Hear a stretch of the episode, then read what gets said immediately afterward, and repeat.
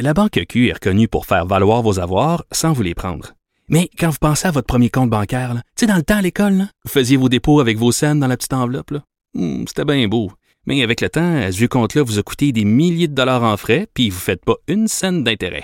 Avec la Banque Q, vous obtenez des intérêts élevés et aucun frais sur vos services bancaires courants.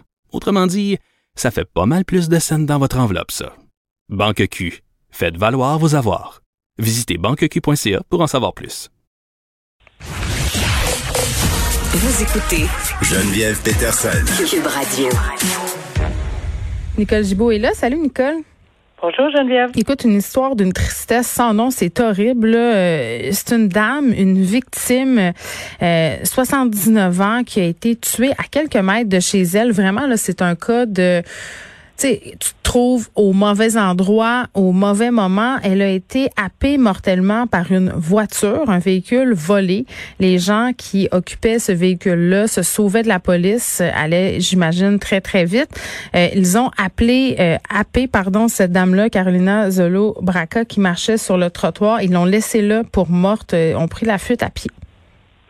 Oui, c'est quelque chose qui est absolument euh, incroyable de penser que dans une situation pareille, peu importe les circonstances, tu n'arrêtes pas pour vérifier, évidemment. Euh, peut-être que ça aurait rien changé, mais tout au moins. Mais on comprend qu'en arrière de tout ceci, c'est des personnes... Euh, on va présumer là, que au moins le conducteur savait qu'il avait volé un véhicule, là, parce que c'est ce qu'on a comme information, que c'était un véhicule volé. Et d'ailleurs, c'est un peu euh, à cause de la, pas un peu, c'est l'excès de vitesse. Évidemment, il se sauvait là, euh, en premier lieu. Et deuxièmement, quand ils ont vu qu'il était poursuivi par les policiers, ben là, évidemment, des manœuvres épouvantables. Donc les trois, heureusement aujourd'hui, je pense qu'on a retrouvé les trois. Et grâce à la vigilance, euh, ce qui est très, très intéressant ici, c'est que tout le monde a mis euh, la main euh, à la pente, l'épaule à la roue, euh, citoyens, euh, caméras euh, de, dans les coins là, du quartier, et cetera, parce qu'il y a des gens qui ont filmé, ça sautait des clôtures en arrière des propriétés, et cetera, ça se... ça, ça, ça sauvait, là. Trois personnes se sauvaient, les descriptions sont importantes. C'était des jeunes? Oui, c'est ça. Mais là où c'est très important, puis c'est pour ça qu'il y a une enquête, parce que avant, oui, il y a eu des dépôts, euh, dépôts d'accusation criminelle, mais il y a quand même un minimum d'enquête qui doit être faite, parce que c'est qui, qui était au volant. On peut pas accuser quelqu'un de conduite dangereuse causant la mort, qui euh, en soi est passible d'une peine à perpétuité. C'est pas n'importe quoi là, parce qu'on a le code criminel on, a été modifié, puis les peines sont beaucoup plus sévères. De, puis on, on le voit là quand on parle de peine à perpétuité possible. Et, et, et les autres, ben c'est des c'est des euh, des gens qui sont dans le véhicule, mais oui, ils peuvent aussi être accusés euh, de, sa, de de ne pas avoir porté, euh, tu sais, il y a quand même des fuites là, oui, c'est c'est ça, euh, des fuites, et cetera. Puis j'ai vérifié pour le passager parce que oui, puis il y a de la jurisprudence là-dessus. Alors euh, il faut qu'on détermine puis qu'on départage qui est quoi, puis la personne qui va dire moi je suis un simple passager, ils m'ont attrapé. Tu sais, on ne sait pas qui est quoi là, qui est embarqué dans l'automobile. Non, puis si le, le conducteur savait, euh... décide, comme tu dis, qui sauve de la police, euh, ben, euh, tu peux pas faire grand-chose si lui là, décide que c'est ça qu'il fait, sauf que, comme tu dis, si après ça, le véhicule s'immobilise et que tu vois qu'une personne là, oui, a été happée, euh, ton rôle comme citoyen, c'est d'aller prêter assistance à cette personne-là. Puis moi, je me posais la question, euh, Nicole, sortons euh, de ce cas-là en particulier, parce qu'on n'a pas de détails, là. Steve Rémy, là, jeune homme de dix-huit ans, euh, comparu hier au palais de justice de Montréal, faisant face, comme tu le dis, à une accusation de conduite dangereuse causant la mort. On fera la lumière sur les personnes qui l'accompagnaient, un jeune homme et une jeune femme, si je me fie à ce que j'ai lu. Mais par rapport au délit de fuite, euh, tu sais, une personne qui frappe quelqu'un et qui s'en va, euh, on évoque souvent l'état de choc du conducteur ou de la conductrice. Euh, dans quelle mesure ça peut être prise en considération devant une cour de justice, le fait que, bon, tu t'es parti parce que tu savais pas quoi faire ou parce que tu paniquais ou peu importe? Ben, il y a deux choses. Euh, il y a effectivement le délit de fuite comme tel, qui est l'action de savoir que mmh. tu, te, tu, tu, tu, peu importe les raisons, là, tu le savais, t'as frappé, tu sais que t'as frappé quelqu'un. Euh, oui, t'es pris de panique, mais tu ne continues pas ton obligation, c'est-à-dire de s'assurer de rester de, de présent, et tu fuis les lieux sans porter secours, sans porter assistance, et cetera. Ben ça, c'est, oui, c'est prévu au code criminel. là où ça va avoir encore une fois une incidence. Mm. C'est si tu as, à moins d'avoir une excuse raisonnable. Et là, l'excuse raisonnable euh, qui sera en fait euh, décidée par le tribunal dépendant de beaucoup de circonstances. C'est, chaque cas est un cas d'espèce. Oui. Mais en bout de ligne, oui. euh, à, la, à, à la sentence, oui, ça pourrait certainement être pris en considération. Et d'ailleurs, je l'ai eu. Euh, vous, vous, vous allez devoir comprendre, Madame la juge, qu'il était tellement énervé, et cetera. Mais ça, c'est suite à soit un plaidoyer de culpabilité ou à un verdict de culpabilité. Oui, c'est ça, parce que on a vu euh, parfois des gens frapper une personne, par exemple, euh, continuer, revenir au bout de cinq minutes. C'est différent euh, okay. que, qu'une personne, par exemple, qui s'en va chez elle puis qui essaie de maquiller en emportant son char au garage. Là.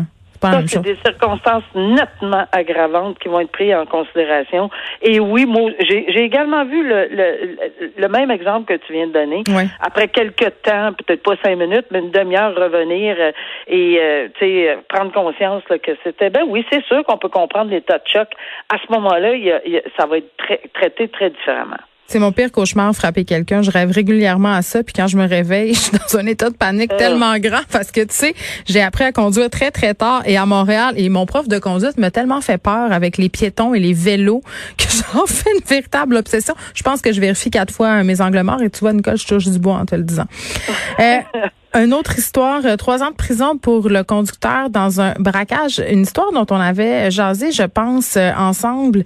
Euh, un policier, un ex-enquêteur, en fait, du oui. S P V M, Pietro Poletti, qui semblait vivre avec sa mère de quatre-vingt-sept ans. En juin dernier, des gens qui se pointent chez eux, euh, vraiment là pour euh, les agresser. Sa mère s'est fait battre avec un balai à neige et une brique. On a dit, euh, des témoins ont relaté là, que on voulait carrément leur tirer dessus. Puis, en fait, c'était des gens qui était euh, peut-être dans un esprit vengeur, là, parce que ce policier-là en question oui. euh, enquêtait sur euh, le crime organisé, donc ça faisait pas l'affaire de personne. Et c- cet homme-là qui a été accusé, ben lui, c'était, c'était seulement le conducteur. Il avait fait une business, finalement, de conduire le crime organisé euh, lors de certains déplacements et de pas trop poser de questions. Ben c'est ça, là. Puis là, tu viens de mettre le doigt sur eff- effectivement le bobo, là. Euh, c'est, et sa business... faisait une business de conduire les gens sans... Bon, on pose pas de questions. Donc, ce qu'on sait, on entendait un proverbe des fois qui disait ce qu'on sait pas, ça fait pas mal. Là. Mm. Euh, ben, c'est pas vrai du tout. Là, premièrement, premièrement, là, il y avait de l'équipement, là, de toute évidence. Puis lui-même, euh, il a accepté de plaider coupable, de toute évidence. Là, c'est un plaidoyer de culpabilité. Mm. Et, et, et il y a une entente entre la poursuite et la couronne parce qu'il savait très bien là, ce qu'il faisait. Oui, c'est pas comme euh, tu l'ignores parce qu'il y a, il y a rien ben qui pointe vers ça. C'est que tous les indices te disent que ces personnes-là, c'est des gens qui, qui s'en vont, un, commettre un crime, deux, qui sont susceptibles d'appartenir à un groupe criminalisé. Ouais. Tu peux pas faire croire euh, que non. Tu sais pas, là.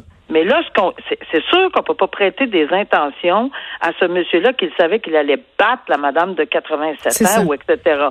Mais le fait d'avoir reconduit ces gens-là, ben ça, c'est un exemple flagrant qu'on est responsable de nos gestes. Puis ici, il était quand même trouvé coupable par le biais de la complicité puis du complot, d'introduction par infraction avec agression armée et de complot, là. Alors, c'est pas n'importe quoi, là. Et dans ces circonstances-là, trente-deux mois de, de, de détention, j'ai aucune idée, j'ai pas lu s'il y avait un casier judiciaire, mais c'est quand même une sentence oui. intéressante. Impo- c'est quand même une imposition de sentence oui. assez solide, là. Euh, surtout si, encore une fois, il n'y avait pas d'antécédent judiciaire. Ça donne une, une, une très bonne leçon que non. Euh, quand ces gens-là sont sortis masqués, là, même si on est en temps de COVID, avec des instruments là, pour faire de, de bâtons, puis de briques, puis de ci, puis de ça, là, c'était pas, c'était, c'était pas pour aller au dépanneur s'acheter une liqueur. Là. C'était très évident pour M. Jacques, et je pense qu'il n'a pas été trop, trop réticent, là, il a plaidé coupable, finalement. Là. Oui, parce que euh... tu parlais d'équipement, là, on parle notamment euh, de deux sacs, dont l'un contenait une arme de poing, euh, un bâton télescopique, et bon, euh, M. Jacques aurait eu la, l'arme en question, donc le sac toute la journée, tu sais, il s'est trimballé avec ça. Là. Alors, euh, ces excuses n'ont pas passé. Ça, Puis est-ce ça, que ça le fait, pas passé. Est-ce que le fait qu'il y a eu trente-deux mois de prison, euh, tu penses que c'est lié au fait qu'on se soit attaqué à un ancien policier? Moi, je pense que c'est toutes les circonstances, pas juste l'ancien policier, mais mmh. oui, ça c'est pris en considération, surtout si on fait le lien que, tu sais, c'est, c'est, c'est, c'est dans le cadre de son travail, puis c'est peut-être le mobile en dessous de ceci. Je sais pas quelle représentation exacte qu'on a faite, oui. mais c'est sûr que c'est important. Et deuxièmement, qu'il y avait une personne euh, de quatre-vingt-sept ans euh, qu'on mais a oui, blessée. C'est l'âge, là. là. là, je vais te dire que ça, là, ça, ça pèse solide d'un facteur aggravant. Là. Ben, oui, puis c'est, c'est tellement large de s'attaquer comme ça à une personne âgée. Euh, on reste dans le merveilleux monde du crime organisé, euh, Nicole, un trafiquant qui aura droit à une surveillance euh, quand même particulière de la part des policiers. Il se fait sortir de prison. Euh, c'est un homme qui a des liens avec les Hells Angels.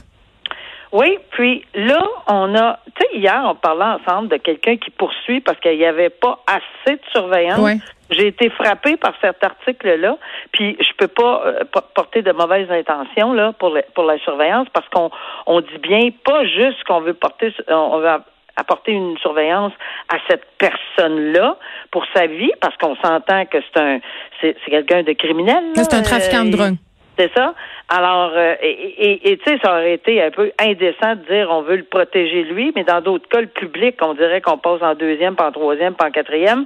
Mais c'est pas comme ça que ça, ça s'est dit. Ça s'est dit, écoutez, non seulement on veut s'assurer, mais là, je trouve qu'on a pris vraiment toutes les mesures. On prend les mesures pour s'assurer. C'est ce que euh, on comprend, là, parce que c'est encore une libération d'office. C'est encore quelque chose qui est prévu oui, c'est, par la loi. Euh, le nom de cet homme-là, c'est Carmelo Sacco. Puis bon, il va être libéré d'office aux deux tiers euh, de sa peine, mais ce qu'on dit, c'est si monsieur euh, s'adonne à nouveau à ses activités criminelles, il se pourrait que sa vie soit en danger. Mais moi, c'est ça qui me faisait me questionner. Pourquoi ils prennent pour acquis qu'il va reprendre ses activités criminelles? Puis s'ils prennent ça pour acquis, pourquoi ils libèrent?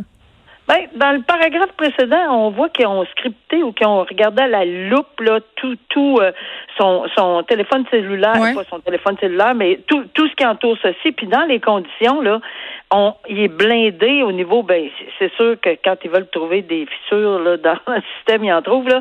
Mais c'est parce que bon, euh, le passé souvent est garant de l'avenir. Est-ce qu'ils ont ouais. de la... Est-ce que on se questionne à cet effet-là? Est-ce que parce que tu sais, ils se présentent au libération conditionnelle. Comme moi, il se présentait devant moi pour sentence, puis on le f... on le f... on fera plus ça. Ben oui. On, Attends, on est sur le six. Puis on, on, ben on oui, parle oui. de conditions quand même assez sévères, là, tu sais. Puis tu, tu fais bien de le dire, là, qu'on, qu'on se parlait euh, de cas récemment où les conditions étaient dérisoires, voire même ridicules. Là, euh, Sacco pourra plus aller dans aucun débit de boisson. Euh, évidemment, pas rencontrer euh, des gens qui ont un passé ou un, un, un présent euh, criminel, peut ça. pas voir euh, des personnes qui sont impliquées dans le trafic de drogue, mais pourra plus jamais être travailleur autonome, euh, devra divulguer aux autorités toutes ses transactions financières, pourra pas exploiter une entreprise, pourra pas avoir un appareil de communication, une carte SIM, plus d'un, là, tu sais, parce qu'on sait que souvent les vendeurs de drogue ont plus que téléphone, pourra pas avoir des applications de communication cryptées, falloir qu'ils fournissent tous ses accès à ses médias sociaux, sa facturation, ses registres d'appels, ses messages textes. Euh, on parle pas d'un petit contrôle ici, là. Non, on parle d'un contrôle où on y a mis le paquet, si on me permet l'expression. Oui. C'est ça que je trouve intéressant, parce que ça se peut, je répète, ça se peut qu'il y ait une fissure, ça se peut qu'à quelque part, le filet, il y a une petite, petite maille qui réussisse parce que sont très, très euh, souvent euh, mais sont habiles, mais oui. Oui, oui, c'est très, très habile, ça, c'est comme les cyber, euh, cri, euh, la criminalité cyber, sur, sur, sur, sur cyber, Internet, oui. Sur Internet, et cetera. On ferme une porte puis on ouvre un autre, là. Fait qu'on dit pas, qu'on présume pas que c'est ça, mais la, la commission, là, n'a pas voulu prendre aucune chance. Puis dans ce dossier-là, c'est pour la protection du public, mais aussi pour sa protection à lui, parce qu'apparemment que, bon, il y aurait peut-être de l'information à cet effet-là. Oui, c'est ça. Alors, euh, pour une fois qu'on fait notre job, on ne charlera pas. C'est ça. Non, c'est ça. Merci, Nicole. À demain. À demain.